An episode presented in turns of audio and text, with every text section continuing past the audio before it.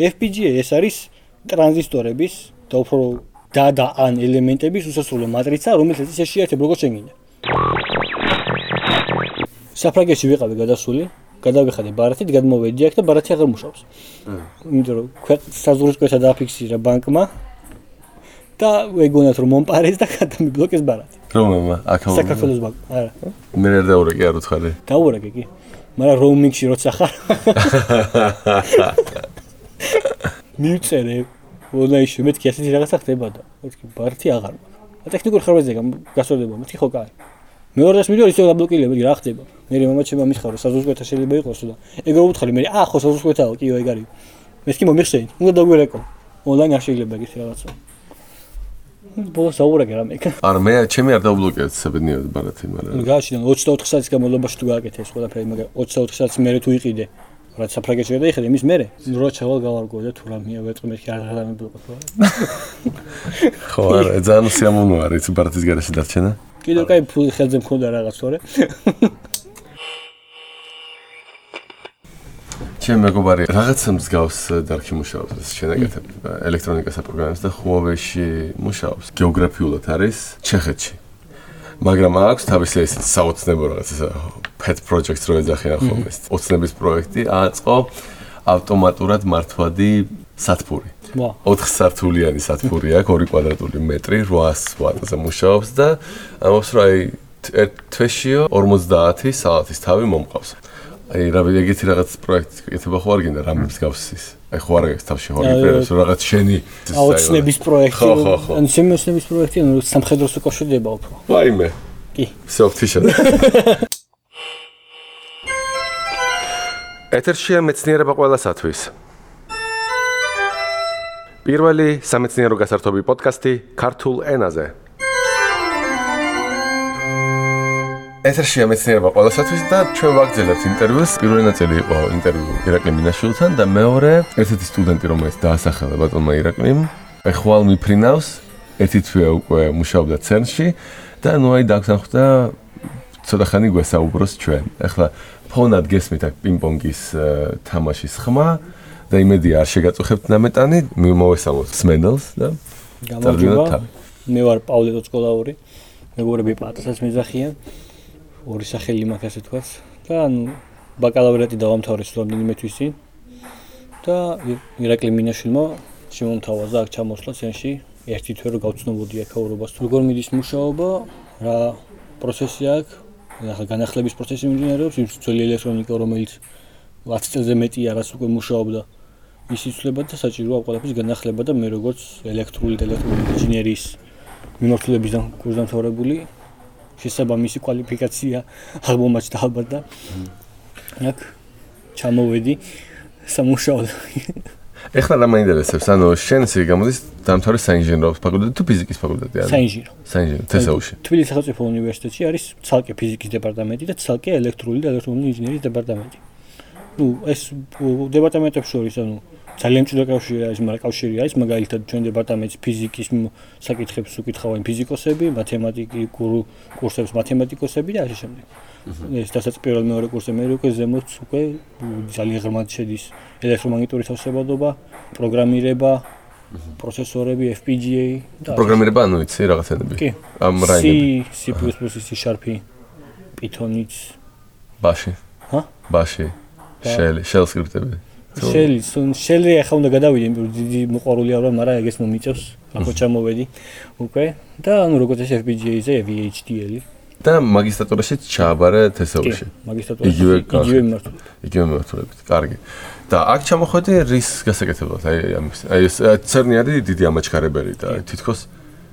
ნუ ცერნის როგორც ბატონ მერაკლი თქვა უზარმაზარი ნუ ორგანიზაცია და ნუ ატლას დეტექტორი არის უზარმაზარი დეტექტორი ხო? და ნუ ახლა როგორც ვთახსენა 200 არის 200 ფიზიკოსია რომელიც მუდმივი და არის 10000 ინჟინერი. რომელიც მათ ასე თქვა ემსახურება მათ იდეებს და ანუ ეს მაგალითად როცა დეტექტორზე იწლება ახალი ელექტრონიკა საჭირო ამისი შემოწმება. ამიტომ სწორად მუშაობა. ჯერ ხდება მის შემოწმება ასე თქვა ზედაპირზე, სადაც მის ქვემოჩავა, შემდეგ ქვემოთაც როცა ჩავიდეთ იმ რო მონტაჟის შემდეგ. მონტაჟის შემდეგ. ა მომისმენ, ან ეს შენ ელექტრონიკას ამოწმებ ახლა, ახალი ელექტრონიკა არის რაღაცა? ვაი ბეღურა მოფრინდა. გვერდზე ბეღურა მოფრინდა? ეს ხშირი სტუმარია აქ. კი ვიცი ნამცეცები უყვარს და კი. ჩვენ ახლა ვზივართ ცერნის კაფეტერიაში ის უბრალოდ რომ დამიგინოთ ხო აი ხა გვიყურებს და არ ჭამთ არაფერს ჩემო გარდა ხო გაფრინდა. და ანუ მაგალითად წინა შემთხვევაში როცა ძველი ელექტრონიკა იყო არსებობს ესეთი მობილური შემოწმების ტესტბენჩი რომელსაც უგა მობიდიკი. და როგორ უყვართ ეს ლამაზი აბრევიატურები ხო? კი ანუ როგორც დავაკვირდი აქ ძალიან ბერძნულ მითოლოგიის სახელებზე ყველაფერი ატლასი ჰერაკლე და ეს ყველაფერი იშიფრება თავისი ნიშნების მიხედვით. მობიდიკი ცოტა გამოვარდნილი ამ ბერძნული იმიდან მაგრამ მაგრამ ახალ ახალ ტესტბენჩი პრომეთეო ქვია ამასაც ეს ვიტყვი მაგალითად ძველი ელექტრონიკაზე როგორ ეს მობილური ეს ტესტბენჩია ესეთი საშუალო ზომის ბენჩი ეს ქართულად რო თარგმნოთ სატესტო სტენდი. სატესტო სტენდი იყო ასე. რომელიც უერთდება მაგალითად ერთ-ერთ აა აქ ეძახიან სუპერ დროვერს ეს არის დიდი მეტალური კონსტრუქცია რომელიც ზედ არის ელექტრონიკა და როდესაც ის დეტექტორზე დამონტაჟდება იქ უნდა შეამოწმო მისი ყოველი ინდივიდუალური კომპონენტი მაგალითად ფოტოგამომრავლებელი როგორ მუშაობს მისი ანალოგური ციფრო გადაქმნელი როგორ მუშაობს მისი შემკრები პროცესორი როგორ მუშაობს და ასე შემდეგ და ასე შემდეგ. და რა ეხა ეს ელექტრონიკა რო იცლება ახალი ელექტრონიკით ეს ელექტრონიკა უფრო მაღალი პარამეტრებისა და უფრო აა ასე თუ უფრო ზუსტად მუშაობენ და მათაც სჭირდებათ უკვე ახალი ესეთი მობილური შემოწმების ტესტბენჩი რომელსაც უკვე ერქვა პრომეთეო. ამ ერთ-ერთი ჯგუფი მუშაობს ამ ტესტბენჩის ჰარდვეარზე რომელიც უკვე მრავალი ვერსია არსებობს და ასევე საჭირო მისი სოფტვეარი, მისი პროგრამული უზრუნველყოფა, რომელიც ამას დაუკავშირდება და ინტერპრეტაცია მოხდება მიღებული მონაცემების. და ზუსტად ჩემი დავალება არის აი ამ პროგრამული უზრუნველყოფის შექმნა.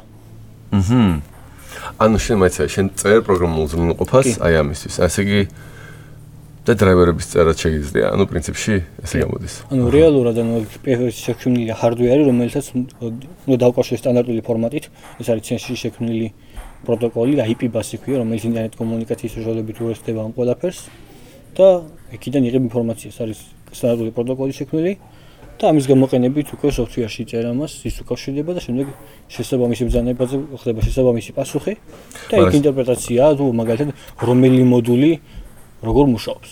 მაგრამ შენ უშუალოდ კონტროლერს აპროგრამებ ახლა შიგნით კონტროლერს აპროგრამებ თუ კონტროლერები დაპროგრამებულია უბრალოდ მათ პასუხების ინტერპრეტაციას ვახდენ პროგრამულად რომ ეს იყოს მარტივი მოსახმარებელი და არა მაგალითად ძველი პროგრამული პროგრამული უზრუნველყოფა მობიდიკი არის საკმაოდ რთული და სწავლება ასაჭირო.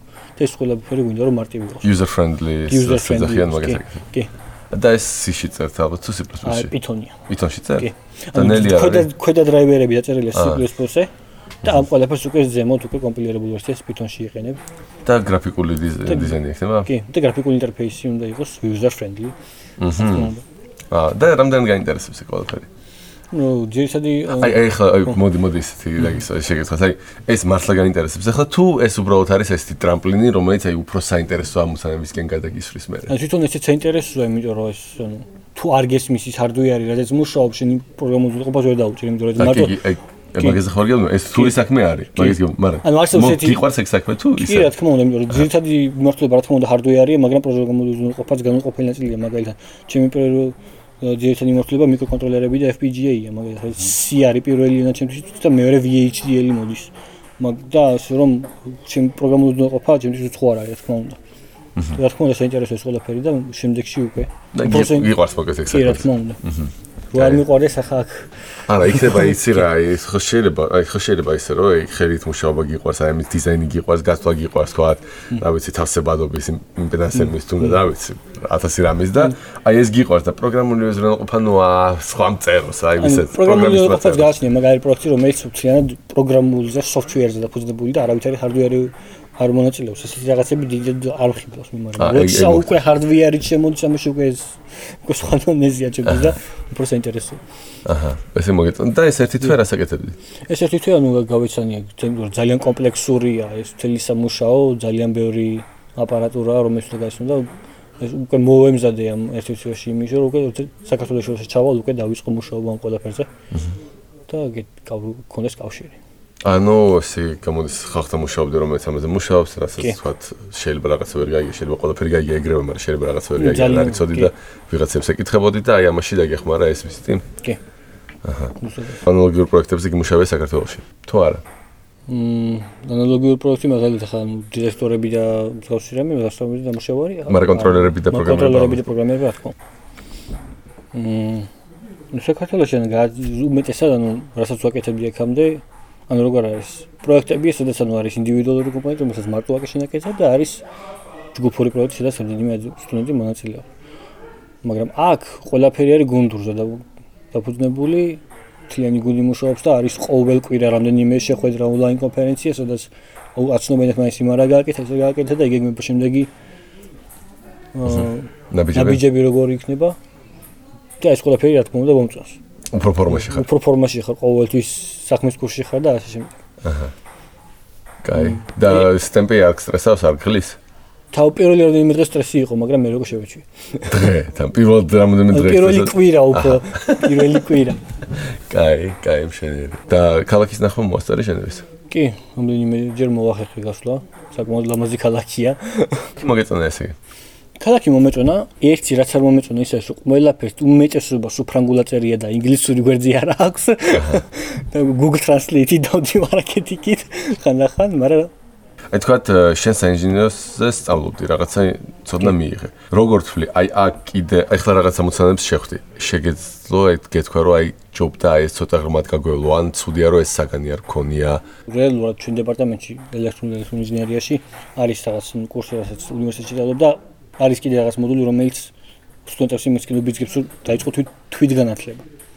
თვითონ მოიძოს ინფორმაცია, ანუ არჩევითი საგანი კი არა, თვით განათლების არის? ანუ არჩევითი საგნების ისა რა თქმა უნდა არის, მაგრამ ანუ ეს როგორ ის რომ მაგალითად კურსი იყოს სილაბუსში გაწერილი, აი შენ თვითონ გააკეთე, ეს რამე არის, მაგრამ როგორც ლექტორი, როგორც შენი უფროსი მეგობარი, ის უფრო გამოცდი გეუბნება, რომ აი მაგალითად ელექტრონიკაში რა მოხდება ხვალ წვერს ის საყვანი კომპანიები, რომლებიც ამზადებენ ნახევარგამტარის.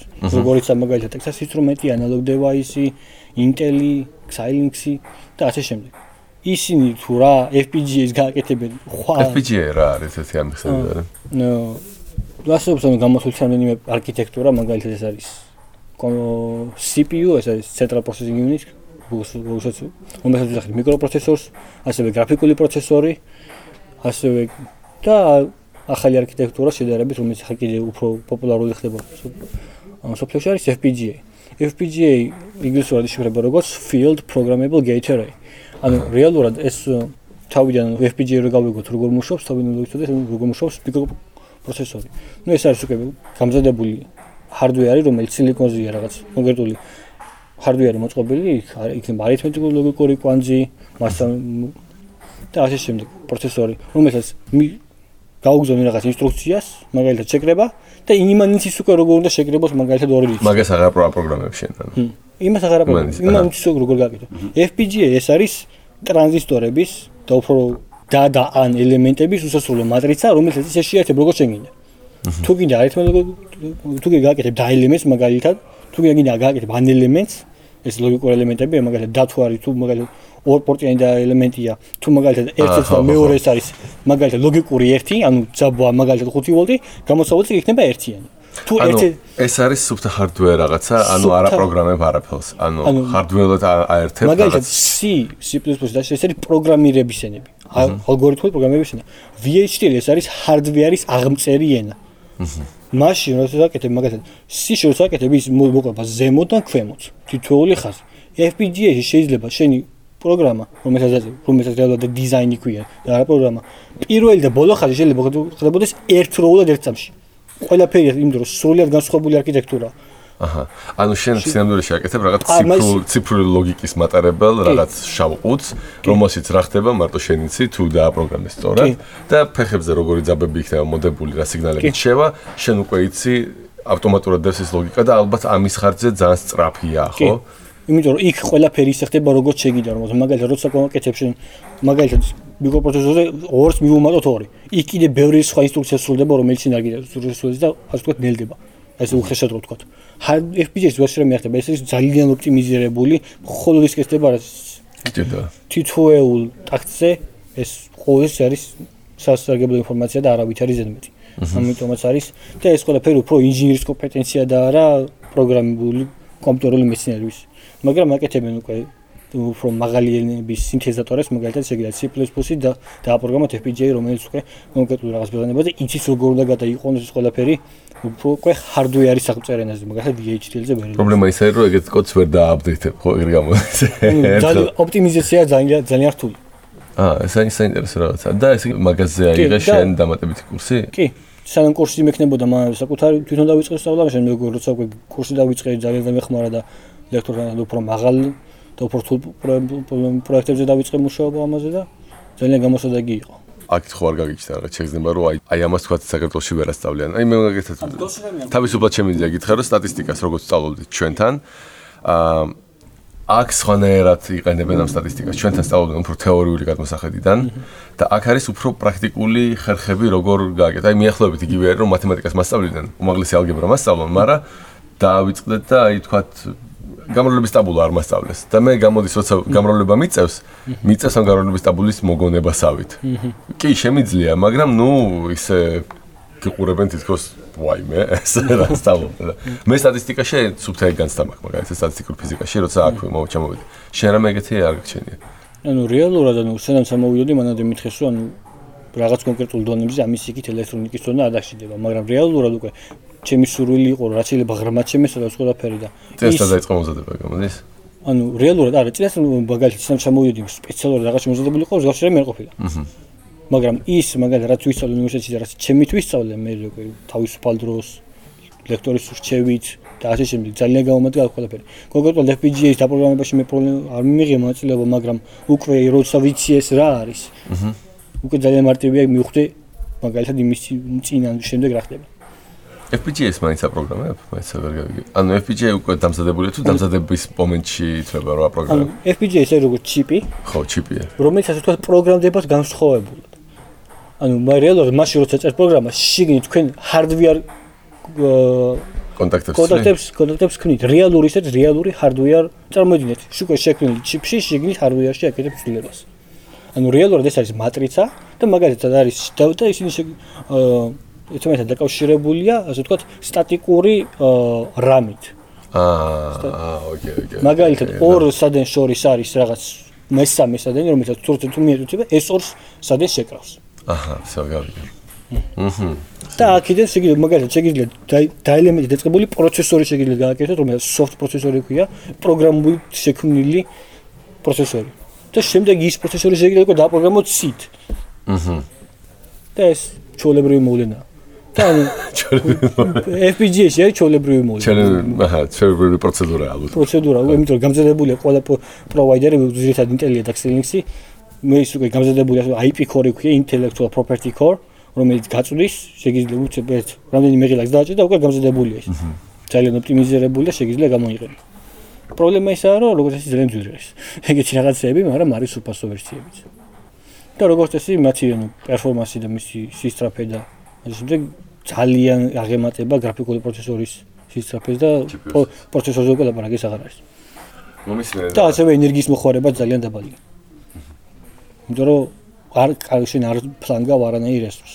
მხოლოდ საქმე. ესე იგი დავალებები აიღე გამოდის და ეს ბორდი მიიღე თუ ვერ მიიღე? არა, იმიტომ რომ აქ შეზღუდული რაოდენობაა და ამჟამად არ არის ისეთი. მაგრამ საქართველოსში გვაქვს, ასე ვთქვათ.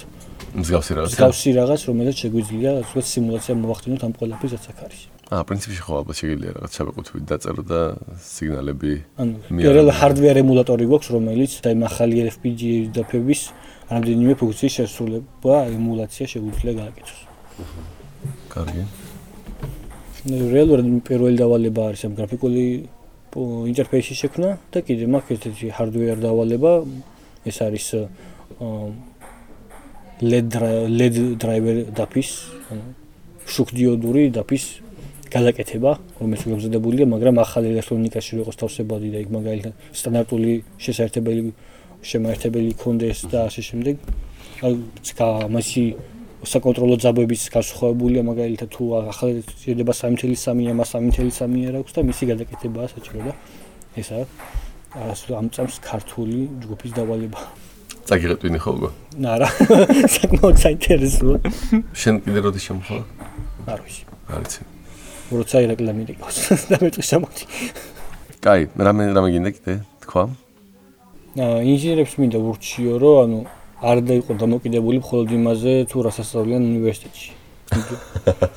ესე იგი მაინც არა, არ ყოფილი. იმიტომ რომ ის ბაკალავრიატი, მაგისტრატურა და დოქტორანტურა ეს არ არის დასასრული. მაგით იწყება ყველაფერი, იმიტომ რომ უნდა ყოველთვის იყოს საქმის კურსში თუ რა ხდება ელექტრონიკის წინა ფრონტზე. ანუ რას ეკეთებიან ეს სამყარო კომპანიები. ყოველთვის უნდა იცოდეს ყველაფერი, იმიტომ რომ მაგით უკვე შეგიძლია გასაზღვრო რა იქნება ამდენი წლის მერე. აჰა. ტრენჩი? კი. ეს მინდა ურჩიო.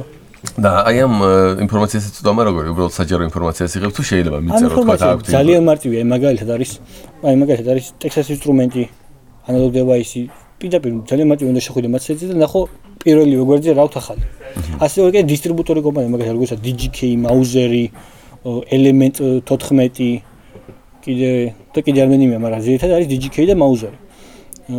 და ეს დისტრიბუტორები არ არის ხოლმე ის რომ ამ კომპანიიდან ამიღეს კომპონენტი და ეხლა ჩავბიტან ამ ქვეყანაში. ისინი ონლაინ აკეთებენ რესურს რომ ხსნის ამ ახალ ელექტრონიკას ასე შემდეგ YouTube-ზე აქვს არხები სადაც ყოველ თუ რამე ახალია ერთ წუთიან ვიდეოში აღწერენ თუ რა არის ასი ახლია მასში რითია გამჟღავნებული მაგასაც წინა ვერსიიდან და ასე შემდეგ. და აი ამ ყველაფერს ელემენტარული Twitter-ზე ან Facebook-ზე YouTube-ზე ამ არხის გამოწერეთ უკვე ყოველდღიურად ხარ უკვე საქმის გულში. და მე ტექნიკურ დოკუმენტაციას იწერ და ორი მე იმის მიხედვით თუ ეს ახალი კომპონენტი თუ შენ ინტერესში და შენ ხედავ რაღაცაში გამოიყო მე როგორ დოკუმენტაციას უკვე შეძთუნ იპოვი და ესეც მარტივი საპონენტი ძალიან მარტივი საპონენტი და პროტოტიპები უფასო არის ხოლმე ზოგიერთი არის მაგალითად აი მაგალითად რაღაცა კითხვარია ინჟინერებისთვის როგორ რა პროექტს ასრულებ რამდენი კაცი მუშაობს და შემდეგ და შეიძლება რაღაც მოიგო უფასო მაგალითად რაღაც პროცესორი ან FPGA დაფა ეგეც რაღაცა ჩემ და არ მოხდა, იმიტომ რომ იმას მე 10000 ადამიანი ვაკეთებ და ვის შეხვდება აღარ იცი. აჰა. მაგრამ არის არის მაგალითად მიკროჩიპი არის, რომ სტუდენტებისთვის თუ სტუდენტური მაილი გაქვს, ძალიან უფასო გაძლევენ დოლარზე ნაკლებში გაძლევენ ჩუკნიერ პრაქტიკულად. მაგრამ მარკეტინგი ისეთია, რომ პროცესორს გაჩუქებენ, მაგრამ პროგრამატორი მე რეგეს 400 დოლარი. და სტუდენტისთვის ეს ანუ იცხება რომ ალბათ უნივერსიტეტს უნდა კონდეს ეს პროგრამატორი? კი. ეს პროგრამატორი რა არის? უბრალოდ software ანუ არის მაგალითად სასწავლო დაფა მაგალითად პროცესორი და ზედ ანუ PCB-ზე ასევე არის პროგრამატორი ჩიპი რომელიც კომპიუტერში USB-თან კავშირებით ამას აპროგრამებს.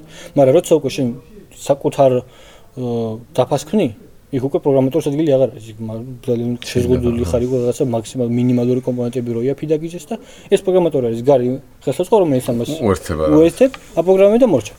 აჰა. და ეს უკვე ჯური არის. და მომისმენე, აი სამუშაოს მოძებნის პერსპექტივა არ გაშინებს ხოლმე საქართველოში?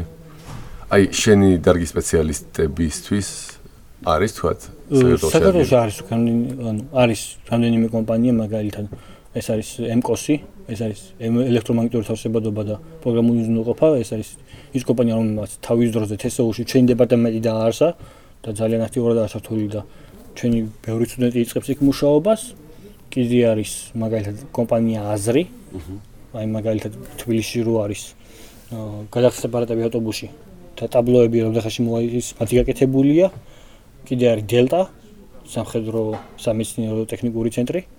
აქ შეგიძლია დაიწყო მუშაობა. ზოგიერთი მაგალითად ინტერესი ვარ, ზოგიერთი ნაკლებად. აა, მაგრამ ეს პერსპექტივა ხედავდი ყოველთვის. მაგრამ უსაფსახურა და დარჩები. უსაფსახურა, აჰა.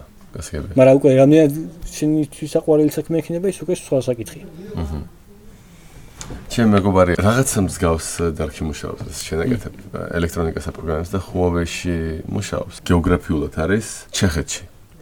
მაგრამ აქვს თავისი ეს საოცნებო რაღაცა pet project-ს რო ეძახიან ხოლმე. ოცნების პროექტი აწყო ავტომატურად მართვადი სათფური. 4 სართულიანი სათფური აქვს, 2 კვადრატული მეტრი, 800 ვატზე მუშაობს და ამას რა აი თვეშიო 50 საათის თავი მომყავს. აი რა ეგეთი რაღაც პროექტი კეთება ხო არ გინდა რამე მსგავსის. აი ხო არ გექს თავში ხო რიფერენს რაღაც შენი აუცნების პროექტი. ან შემოსნების პროექტი ან სამხედროს უკავშირდება უფრო. ვაიმე. კი. სოფთიშა. მაინც? აა მაგაში აი სნაიპერ ყველას გინახავს ომზე ფილმები, სნაიპერები რაღაც ტრიზურგში ასე შემდეგ და არის ერთ-ერთი სნაიპერი რომელიც ზომავს მაგალითად სიჩქარი სიჩქარე რამდენად აა ისინი რო არის აპარატები. აპარატები. და ერთი რომელიც ამას ეუბნება და შემდეგ მეორე თავისი ტრადიციული ოპტიკით ისვის და მე მინდა აპარატებს ერთმანეთში გაერთიანება. რომ პირდაპირ იმ სამიზნეში რო გაიხედები უკვე გიწერდეს გამოთვლილი ყველაფერს და აქ გაისროლე აქ მოხდებას დონეზე რო იყოს გამარტივებული ეს ყველაფერი აი ეს მარსა გინდა გაიგეთო ჰმ სროლა გიყვარს ესე? კი. შენ თვითონ. აა, შენ თვითონ ის. ნუ როგორ არის ახლა სროლა ნადირობ. არა, პირველად 22-ის ვიყავი და 22-ის ვარ ეხაც რომ გავისროლე. პისტოლეტის კურსი გავიარე. საქართველოში არის ესეთი იარაღის მაღაზია Battleground-ი, სადაც სავაზობენ საბაზო სასაცხლო მომზადება პისტოლეტში და საშხანაში. და მაშინ მოგივიდა ეს თავში? არა, მასანა მანამდე მომი პირველ კურსზე როცა ვიყავ ბაკალავრიატში, მაშინ მქონდა ეს იდეა. მაგრამ თავი პირველ კურსზე რო ცნობიერებდი, რომ რამდენი რთული იქნებოდა მის გაკეთება, მაგრამ ეხლა უკვე შესაძლებელია. აა, მაგრამ გაკეთებადი არის. გაკეთებადია უკვე. თან ასე ვთქვათ, დელტაშიც არის სპეციალური ქვედანაყოფი. ეს ეს არის ინსტიტუტი ოპტიკა, რომელიც უდამაზე მუშაობს. ნუ გაჩნია როგორ შეხედავ ხა იარაღებს შედობის გარანტია. გინდა შვიდობა ემზადე ომისთვის. კი. კარგი. ძალიან დიდი მადლობა. მადლობაში. რომ მომიწიეთ.